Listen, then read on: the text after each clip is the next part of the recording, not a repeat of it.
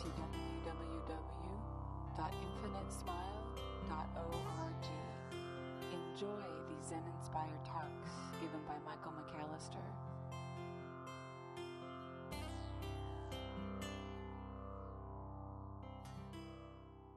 So much of this work is being able to train ourselves to stare at the mind. Not necessarily stare it down, but witness it. Be right there with it.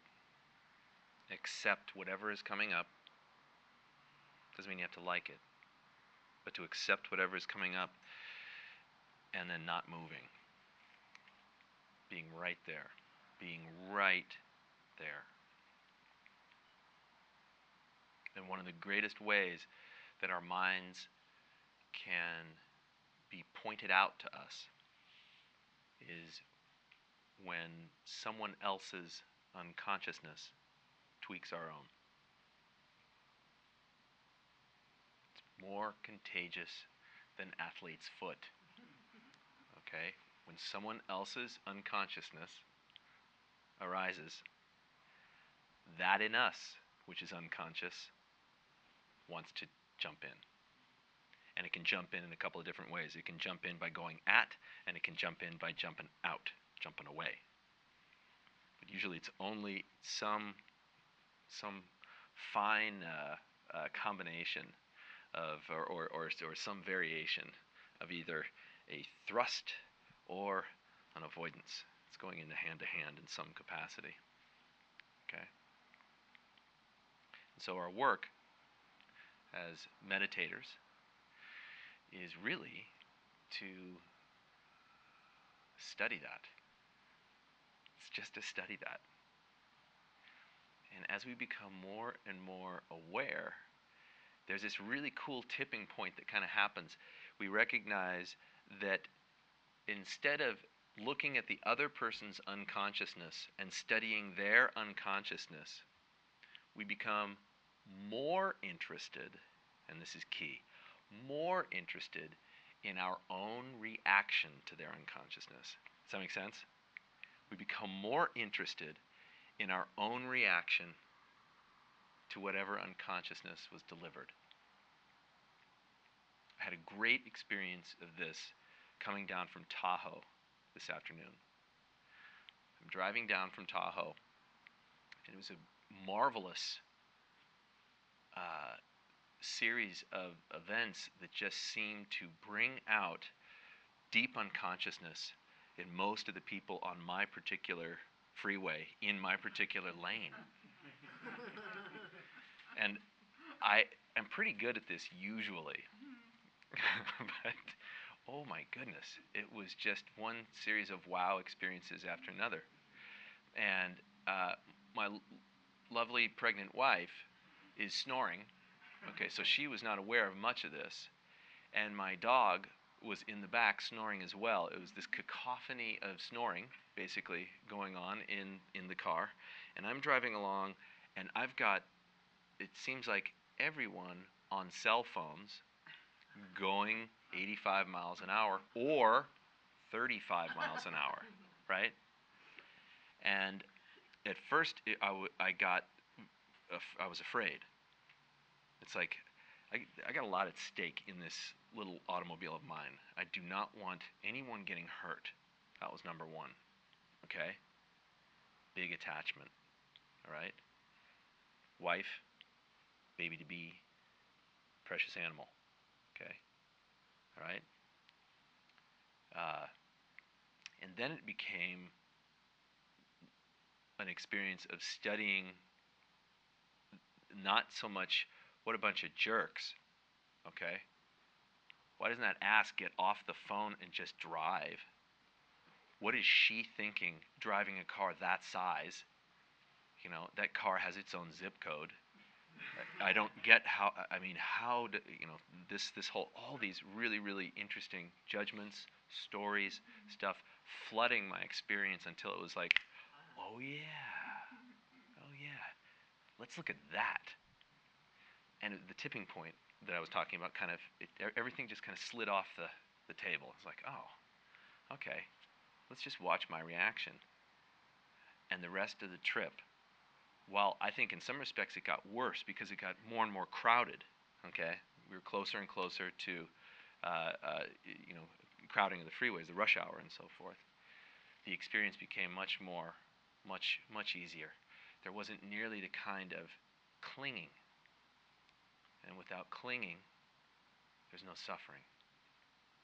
And with, without the suffering, um, I found myself, I talk about this all the time, uh, but I, it was a cool little reminder, you know, practice what I teach, and that is let the guy pass in front of me.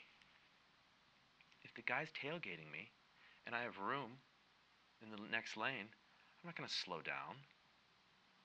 You know, I'm just going to move over, let him pass, and then go back into that lane.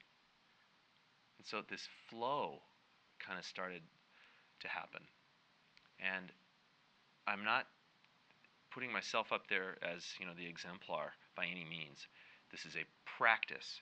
This is something we always get to do over and over and over again every single day. I hope it happens again. I hope the universe conspires to give me exactly what I need all the time so that I can practice this work, which is to study the mind. Study our clinging. In the studying of our clinging, we can let go. And in letting go, we ultimately let go of the self. And when there's no self, there's no problem.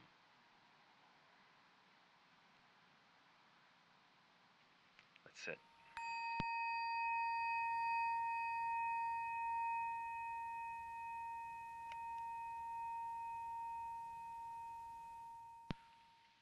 So, while we're on the subject of craving,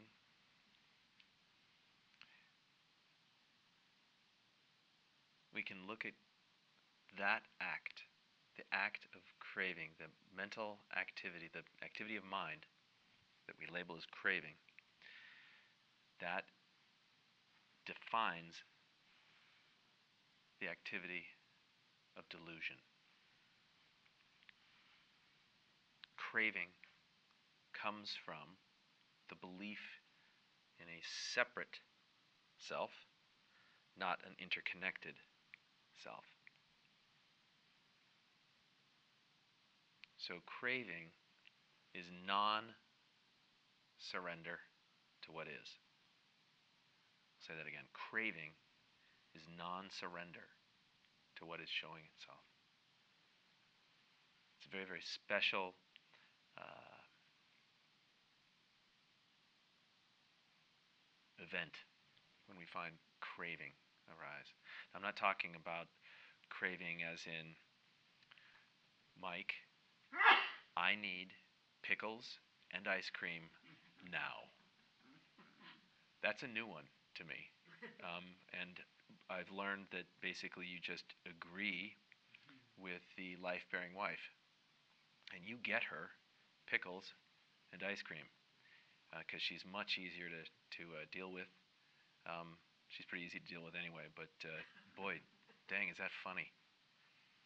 Um, and what's interesting is that type of craving is, honey, please, it would mean a lot. That's different than almost that jonesing for something, you know, craving, craving. And people mix this up all the time, especially in, in spiritual practice. They think, well, wait a minute, I got to want enlightenment in order to, you know, kind of develop the backbone to like walk into that fire, right? Yeah. There's a difference between want and crave. Okay? Crave has an edge to it. Crave is looking for an outcome. When we crave, we are looking for something to please us. Different than want. Now, want tips into crave. It can do that. But what, what we're talking about is an intensified want. Does this make sense to everybody? Just the words that I'm using here? Words get clumsy, but just bear with. When we look at our craving, we're looking at the source of our delusion. When we can study our craving and really start to see its origins and so forth, we are actually looking at the origins of attachment. And you can almost envision it like this when we can actually see the origins to our attachment, they spring open. When we can really open ourselves with this discrimin- discriminating awareness that's non egoic, it's not like categorizing and so forth, it's just, oh, wow. In that moment, it's like the knots untie themselves and unravel. The clasps spring open. Whatever you choose, whatever you know visual metaphor you want to throw down here is fine. But it's we're actually following a, a path of breadcrumbs here. We're looking very carefully. What are the origins? What are the origins here? We look at preferences. Preferences will oftentimes show us our craving show us our attachment. Okay? Does this mean preferences are bad? Of course not. Um, anybody ever been around somebody that refuses to show any kind of preference? It's like they're they're saying, "No, I don't want to dance." You know, uh, do you feel like Italian or Japanese? Oh, it's all fine. Okay. Usually, that's also um, I can't say always. I, have had I've had experiences. I don't know about you, where that type of behavior is actually a setup for being able to veto something. The people will say, "Oh no, I don't really care," and actually they do. They're just really non-committal. Okay, they don't want to dance. Okay, and then when they do dance, basically what they're saying is, "Well, I don't really like the song," so they can then not dance again. Okay, we can do this too. We can do this too. The minute we refuse to kind of face what is, the minute we kind of turn, we don't even have to turn fully around. We can turn kind of sideways. Okay? We're not facing our experience. Okay? We're not, if you will, admitting to what's really happening. And that's kind of non participatory. And in that, that might be our preference. We might feel very, very comfortable there. We might feel very, very comfortable not participating. We might feel very, very comfortable totally participating, actually going after. And then we find craving towards something. We can kind of find this indifferent space, which is refusal to commit. And then we can find avoidance, which sources itself from craving for something else other than what is. I'm not trying to get too heady here. What I am trying to explain is that the organism, the, the, the diluted, if you will, human organism, only goes in a couple directions toward or away from. And indifference is kind of in this nether space, but it's not, it's not able to dance we can actually crave indifference. Okay? So, if we can look at craving, whether it's going for something, you know, craving, and, and again, I use the term craving is something that's a reach after something or a push away from something. It is the same exact move. Craving for this, craving for something else. Craving for something else is an avoidance pattern craving this is an attachment. Either way, it's ego trying to enrich our experience with pleasure. It is the mind trying to enrich our experience with pleasure. That's what craving is. The mind wants control.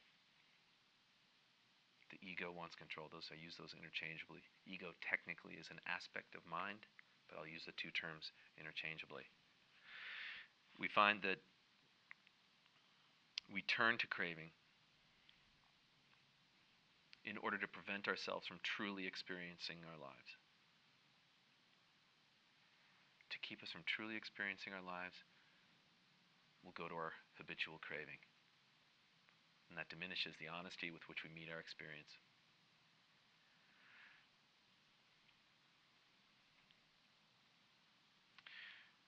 craving is the dance of ego.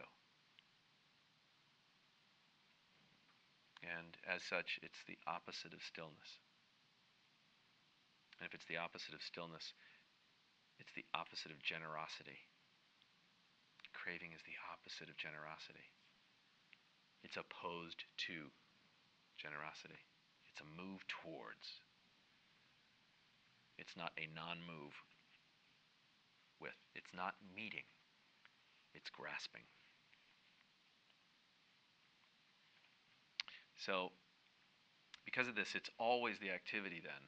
Craving is always the activity that will block the radical primordial truth of being that we talk about so much here. This radical primordial truth of just being. It will block this from our realization. Always. Craving will always block this realization. And that puts us in a tough spot because we might really crave the realization. Right?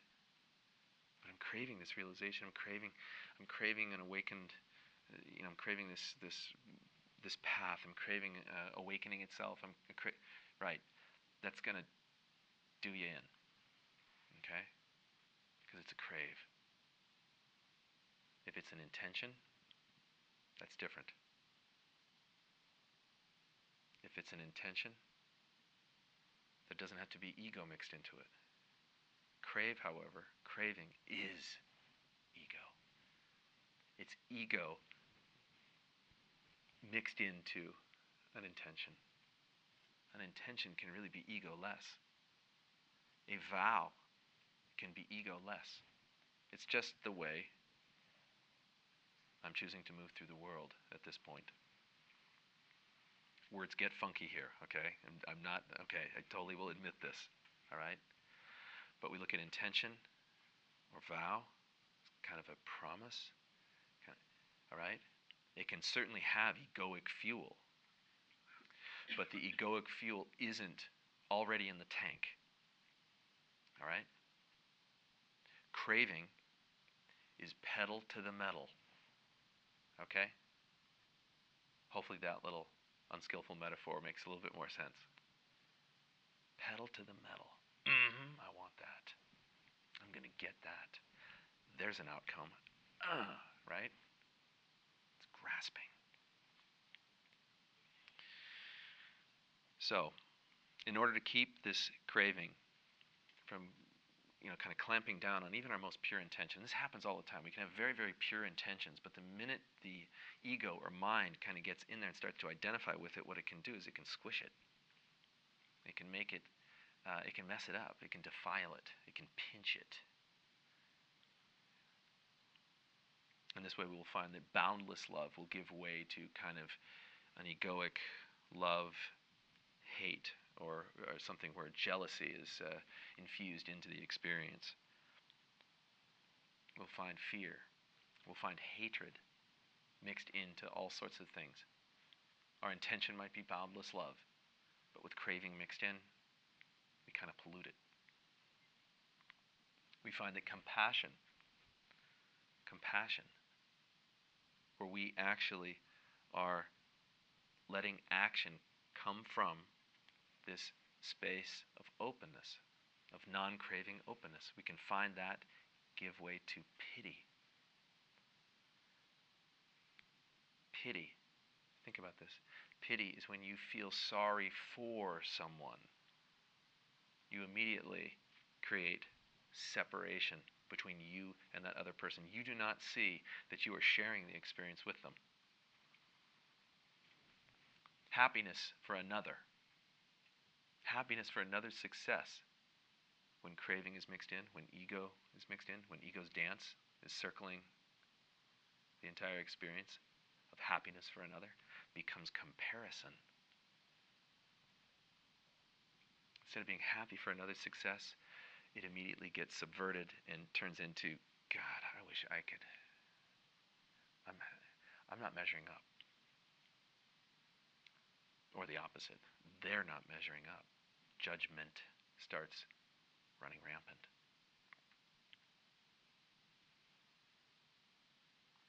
So in just these simple examples, we find that ego will kind of co opt this entire experience.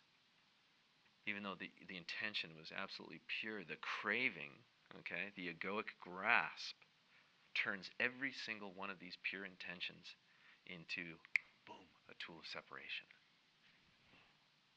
I'm in here, everything else is out there. And this is really hard. It's hard to hard to watch.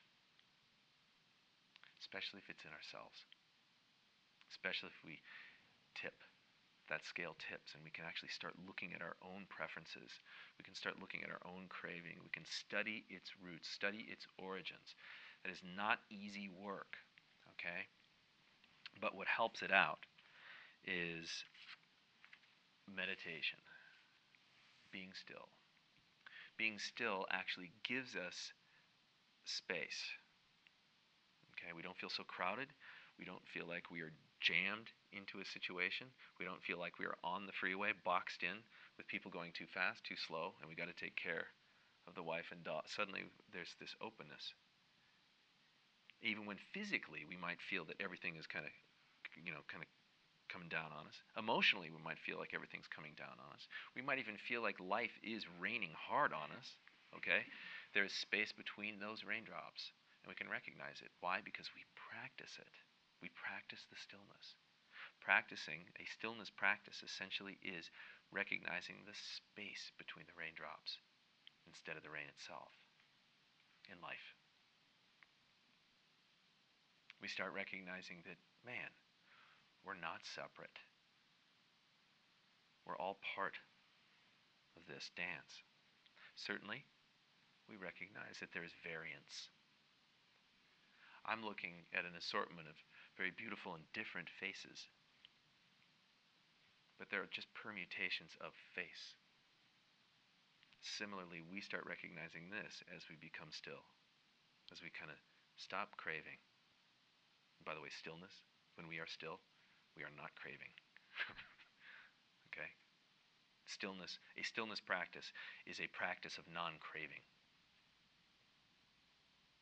And in that space, variance is allowed for, and unification is allowed for simultaneously. Our experience at that point gets bigger. We don't have to compare face against face, car against car. Who has more space in their house? Who has the thicker wallet? We don't have to compare. It kind of falls away, becomes just absolutely trivial, insubstantial. We see it for what it is, which is ego wants to play with that. That's a space where ego can really, really grasp.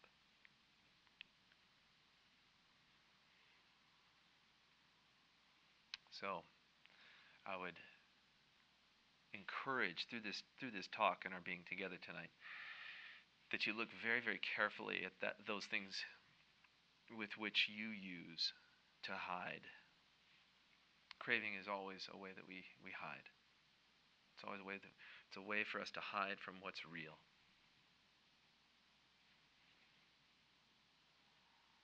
It's usually familiar to us. And when we act from an attachment to familiarity, we really diminish our growth, our evolution, our awakening. This is why Pema Chodron, I love the line where she says, if you're used to turning right, turn left.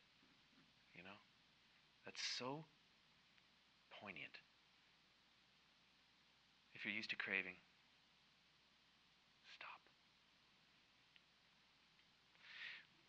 my teacher told me uh, to uh, fast.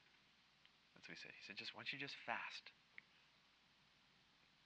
And he meant that metaphorically. I mean, it wasn't just that, like, you know, why don't you stop eating? But where you find yourself tilting, try turning left. Try not going there. Try it. Ego has to have you go back. Okay, fine. Go back. But know what you're doing. know that that's exactly, that is precisely the activity that inhibits our expanse, that inhibits our evolution, inhibits our growth. That usually puts a little uh, steam in our stride to kind of get back into the, you know, radical honesty that we need or that we use to watch our life. Tends to help that along. So, craving, watch it. Just watch it.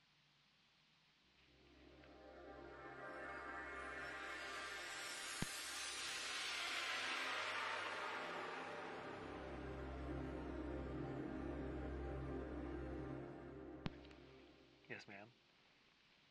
Could you talk a little bit about the difference?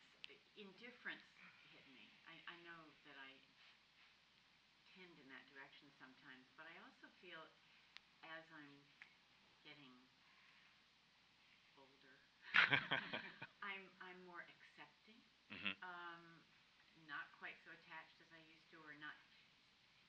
Either way is fine, and Mhm. I really mean fine. I mean, I don't feel wishy-washy sometimes. Right. So, is isn't that a gradation Yes. from being upright to being Being yes, wishy-washy? absolutely. Being upright and and not having a preference is not indifference.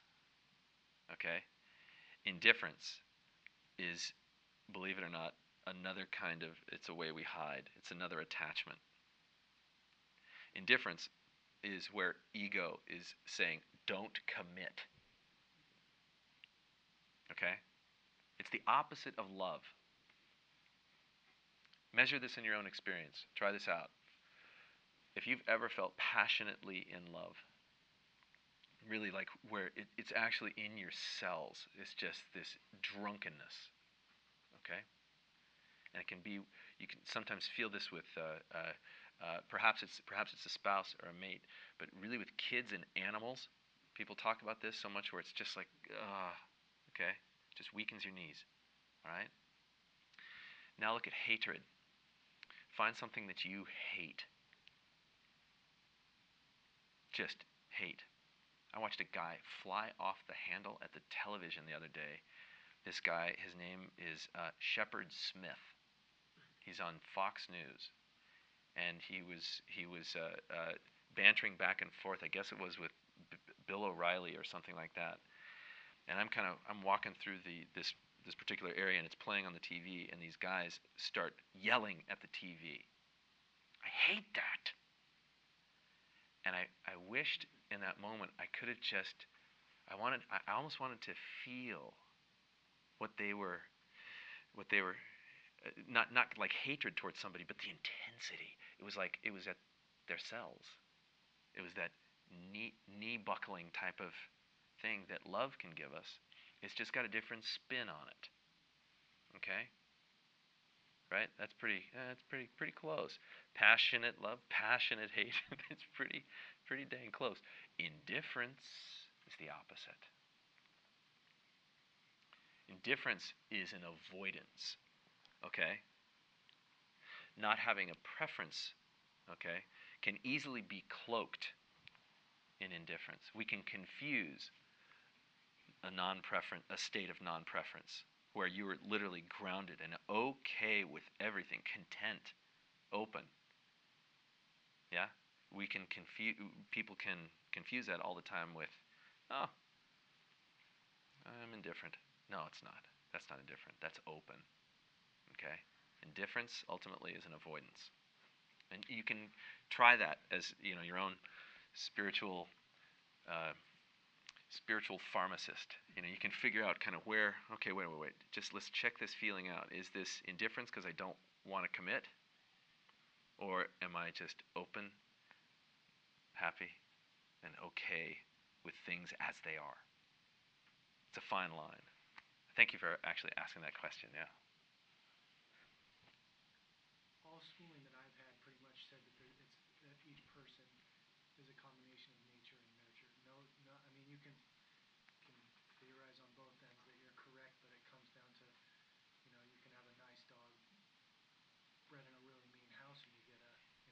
Yeah. Anyway, are there certain personality types that watching your craving, regardless of the ability to watch that, compared to another person, one person can watch, the other person can watch, and one can have more success or less success? At the watching? Pure at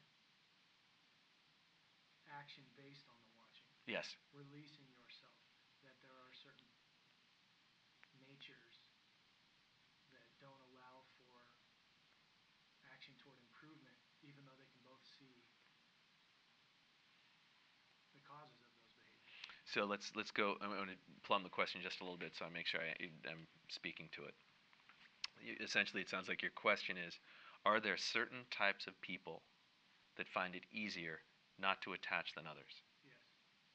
Yes.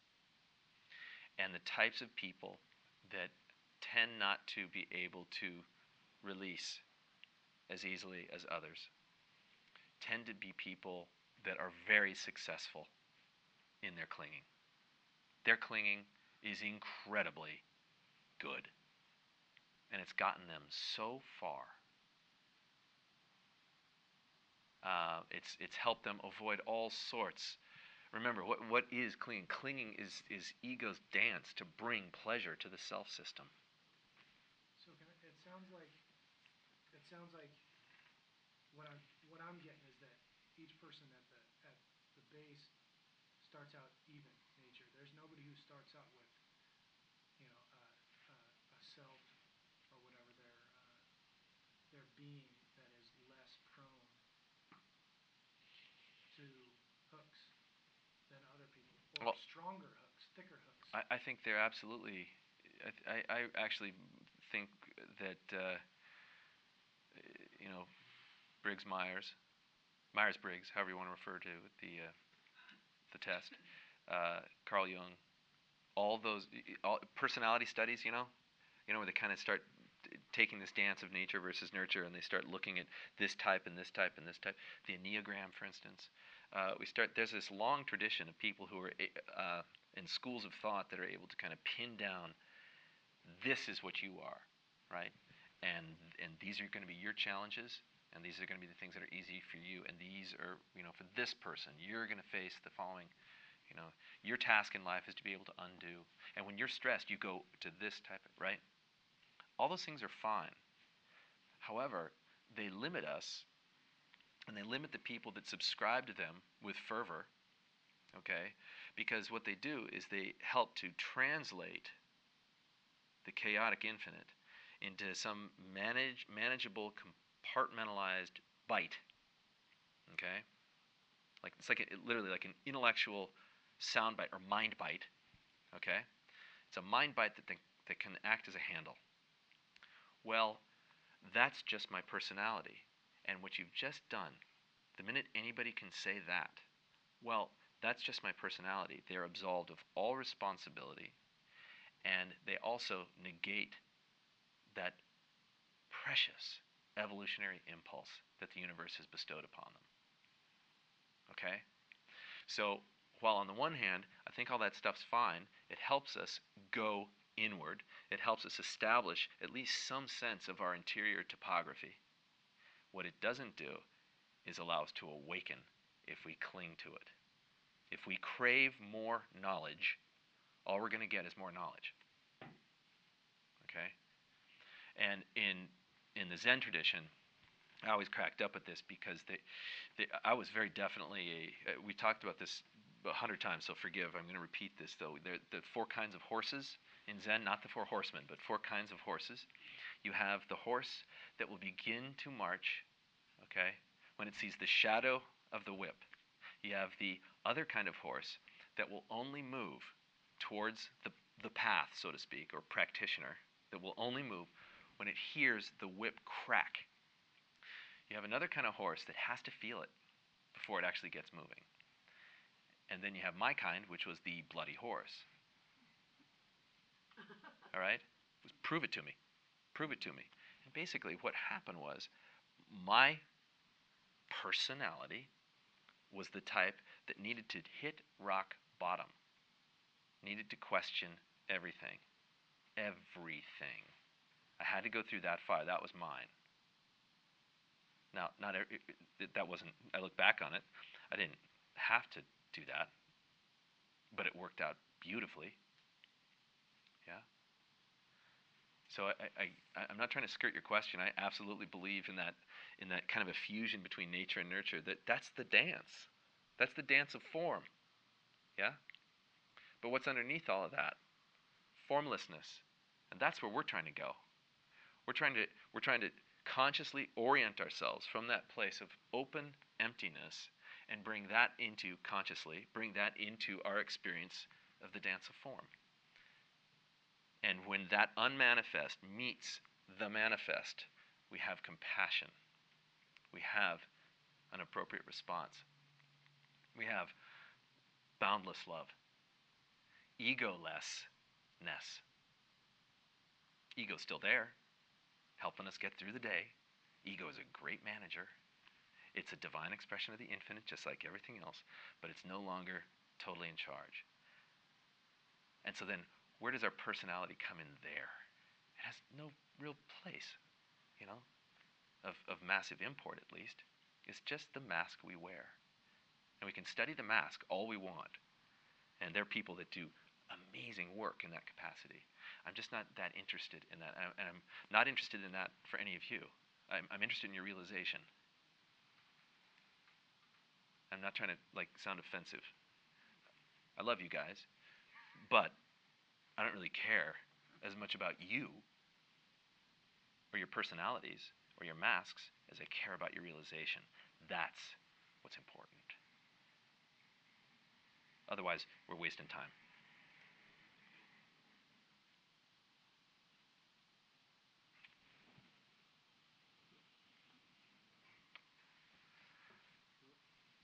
Yes, sir. I thought I heard you say that avoidance of craving is itself craving, and I don't, maybe you could tell me how that works. Avoidance of craving is itself a form of craving, yes. So here's the way here, here's the way around that. Study the craving. All right? In other words, and that's what my teacher meant by fast. He said, why don't you just try fasting? Okay? In other words, um, uh, when we're put into, and if you ever get, any of you ever get the chance to do this, I highly recommend it. If you get into a situation where you can be in, um, uh, let's say, a practice center or something like that, and even if it's just for the weekend, okay, you're forced, instead of going right, which you're usually used to doing, which has become a habitual uh, uh, uh, manifestation of your typical craving. Does that make sense, Jer? Our typical craving turns into a habit, right? And you're forced to go left. That's a form of fasting. In other words, you're fasting from what? what the way you always used to go. And what this does is it opens up a whole new spaciousness to who and what you always thought you were and who and what you think you could be. You suddenly just are. You're no longer going into one direction because you're studying, you're paying attention to the crave. You're not avoiding it, you're just studying it. Studying it. Okay? So, let me give you an example. I crave, let's say, chocolate. Yeah. I'm craving chocolate like it's nobody's. I'm jonesing for chocolate, okay? Now, being intimate with that craving is watching every single aspect of that impulse towards the chocolate. The cookie is, let's say, right there. It's actually chocolate chip cookies are the one that really get me more than like 60% cacao. Okay? So let's say that cookie is sitting right there and I'm just, ah, okay? The craving, watching that, feeling my body almost tense up with desire, okay? And watching that entire experience is different than, who needs a cookie? Right?